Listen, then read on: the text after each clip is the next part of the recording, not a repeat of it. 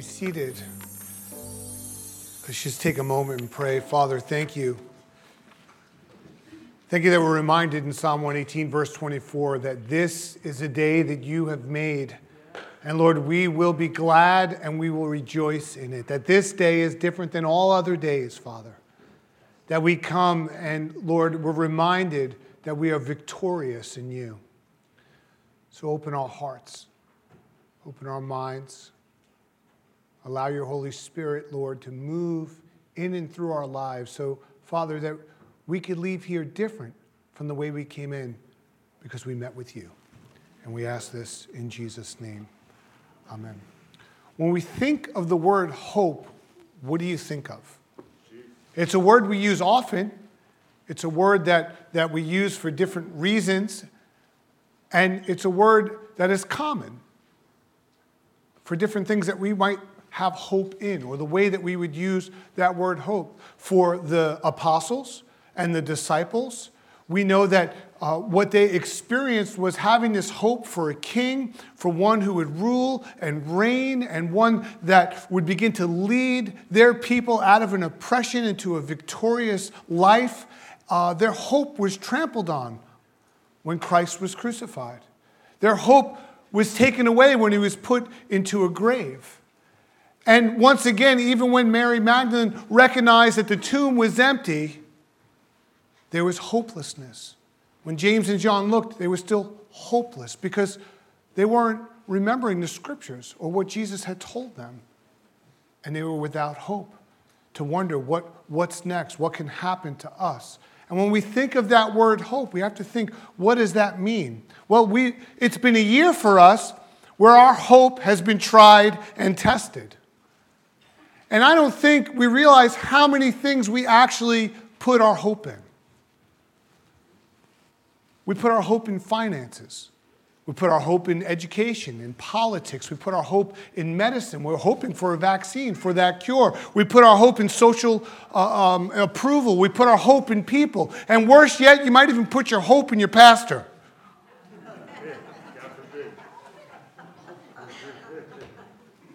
We often use the word hope to express a preference and a desire. We'll say things like, well, I hope it doesn't rain today. Or you might say, I hope the Mets win a World Series this year. Or hope I really get what I wanted for my birthday. Or I hope my pastor will wrap this up soon so we can go eat. Yeah. There's no clapping after that one. Or we have a hope that keeps us out of trouble. You know, when you're going down the parkway and you're going a little too fast, and you see in your rearview mirror the little red lights that are a little bit behind. All of a sudden, we've got a hope to get us out of trouble, and we pretend it's not us, and we go to the right lane really quick, and we slow down. And then we hope he gets the guy that was in front of us. We hope you'll get that guy, right? He's the one that was, go that way. Or when we make a right on red, we hope there wasn't a camera on that corner where there was no right on red. It's a hope that keeps us out of trouble. I hope my boss doesn't realize I was late to work again. I hope my pastor didn't notice I'm late to church again. I do. And I love you. Love you too, brother. Young students, I hope I passed that test even though I didn't study. It's a hope that we express through a preference or a desire, and it's really more like a wish. Because it has no certainty. That's that hope. Hope without certainty is a wish. And those are the different hopes that we have. See, hope is the confident expectation of what God has promised, and its strength is in His faithfulness. That's where the strength of that hope comes from, in what God has promised to us. And the resurrection of Jesus is the basis of Christian hope. That's why this day is different than all other days. Because Jesus rose from the dead. We have hope that death is defeated. We have hope that we are redeemed. We have hope in a new creation. We have hope that everything wrong in this world will be made right. It's resurrection hope. It's life-changing. It's life-giving. It defies medical wisdom. It confuses our enemy. It stares into the face of troubles that may rob you of things in your life and seem impossible, and it makes it possible. It comes face to face with death, and it says, you lose. That's our hope. Anglican bishop and theologian N.T. Wright said this about hope. Listen up. Hope for the Christian is not wishful thinking or mere blind optimism. It's a mode of knowing, a mode within which new things are possible. Options are not shut down. New creation can happen. Christian hope sees beyond the brokenness of the present world and into the future of a renewed creation. And that hope makes our journey worth it.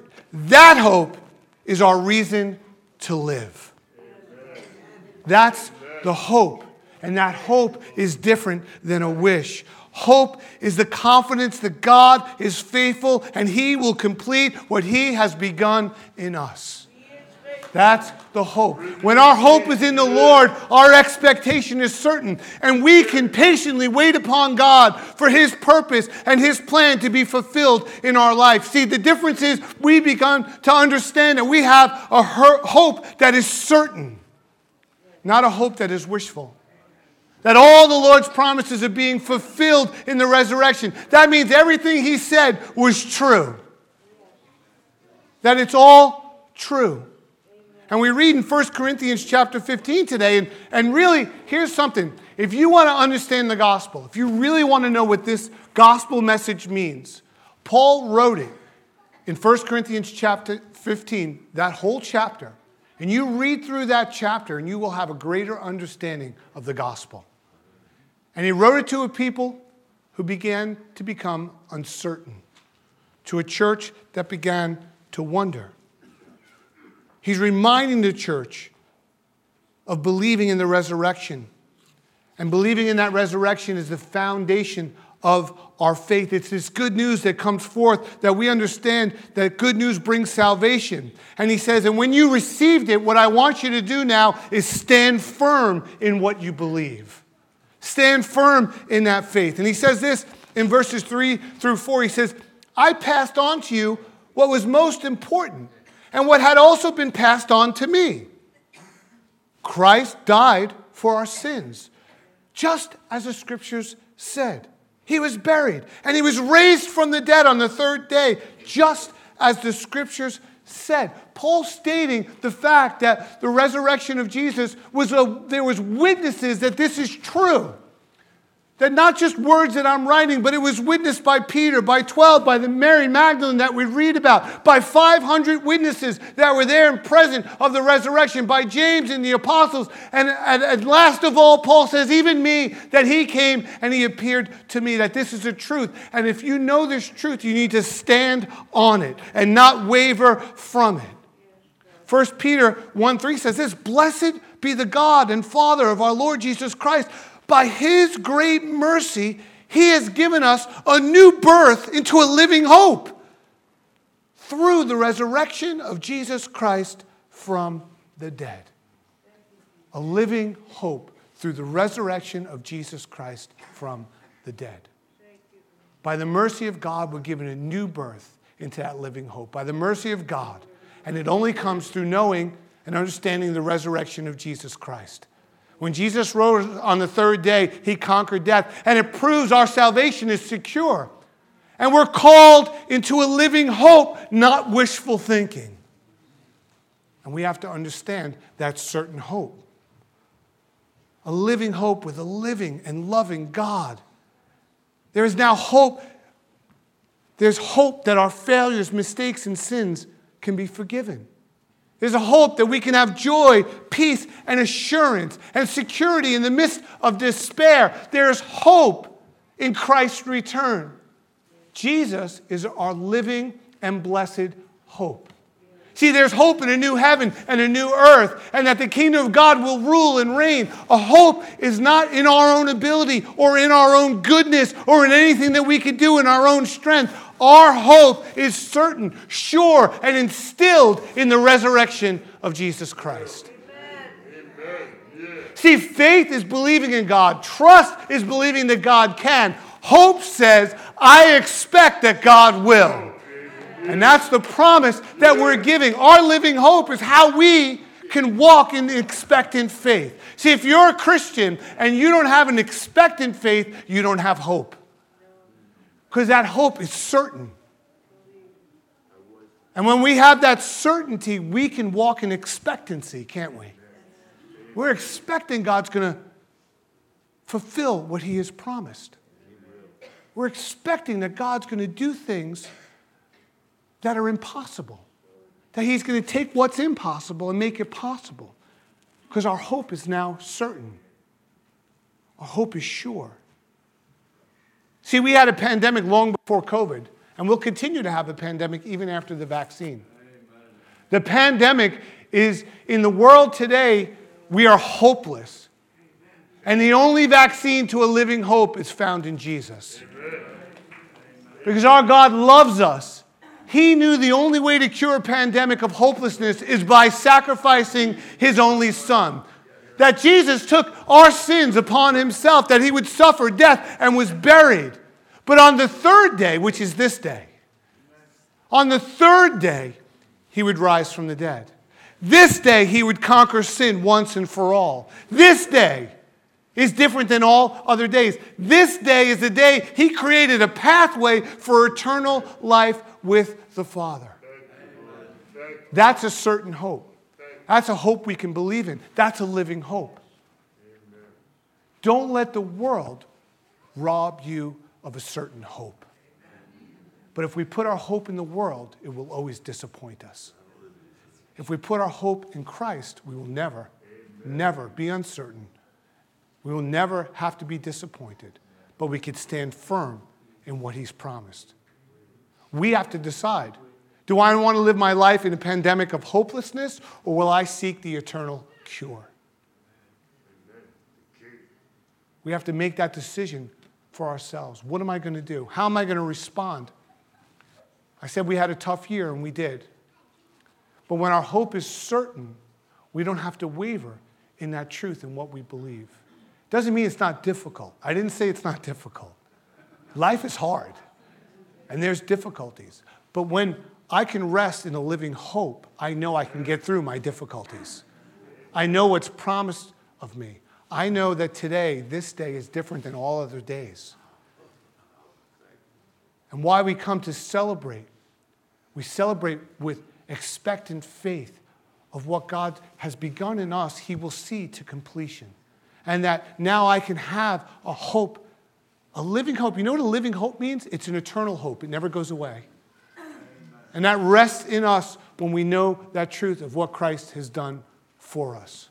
So while I remain in a hope that is more like a wish, or will I remain in a hope that is certain? Amen? Let's pray. So we have a decision to make. Knowing that's true, we stand firm in that truth of the gospel message. Christ died. He suffered for our sins. He died and He rose again. Now He's the one who gives us this certain hope. We have to make a decision in our life. Will I receive it? Meaning, will I turn from my ways in my life? The hopelessness and the struggles are the things in the world that kept us from a living hope. But He has made a way.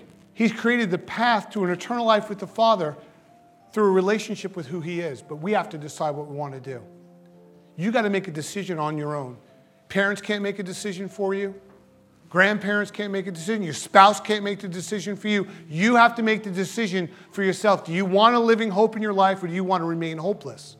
What I can tell you is Jesus makes an invitation to know Him in a way that no longer will you have to be hopeless, but you can have that hope. Now, maybe you've been a Christian for a while, and maybe life has come at you, and you need to be reminded of that gospel message, and you need to come back to that living hope. You've let those things in your life kind of pull you away from that truth. Well, what I would say this morning is stand firm in that faith and what you believe. Maybe you don't know Him in the way that He wants to know you. Maybe this is a moment where you can let Him in your life. And what I promise you is you will meet a living hope. because we serve a living God. So if you'd like to pray with me, whether you're renewing your journey or maybe you're praying for the first time, that's between you and the Lord. But I want to invite you to a prayer. If you'd like to pray with me, you could just repeat these words silently, out loud. It doesn't matter. It's your prayer, your heart. Say, Lord Jesus, I need you. I thank you for dying on a cross for my sins. I open the door of my heart. I ask you to come in.